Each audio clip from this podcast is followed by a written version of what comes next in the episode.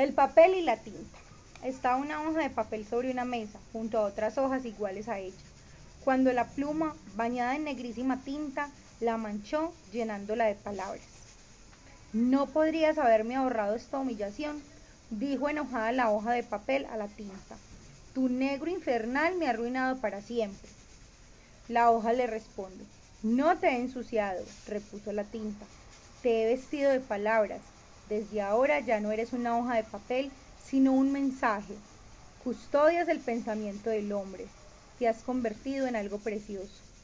En efecto, ordenando el despacho, alguien vio aquellas hojas esparcidas y las juntó para arrojarlas al fuego.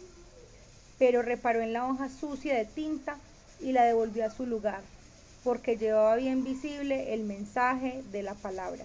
Luego arrojó a las demás al fuego.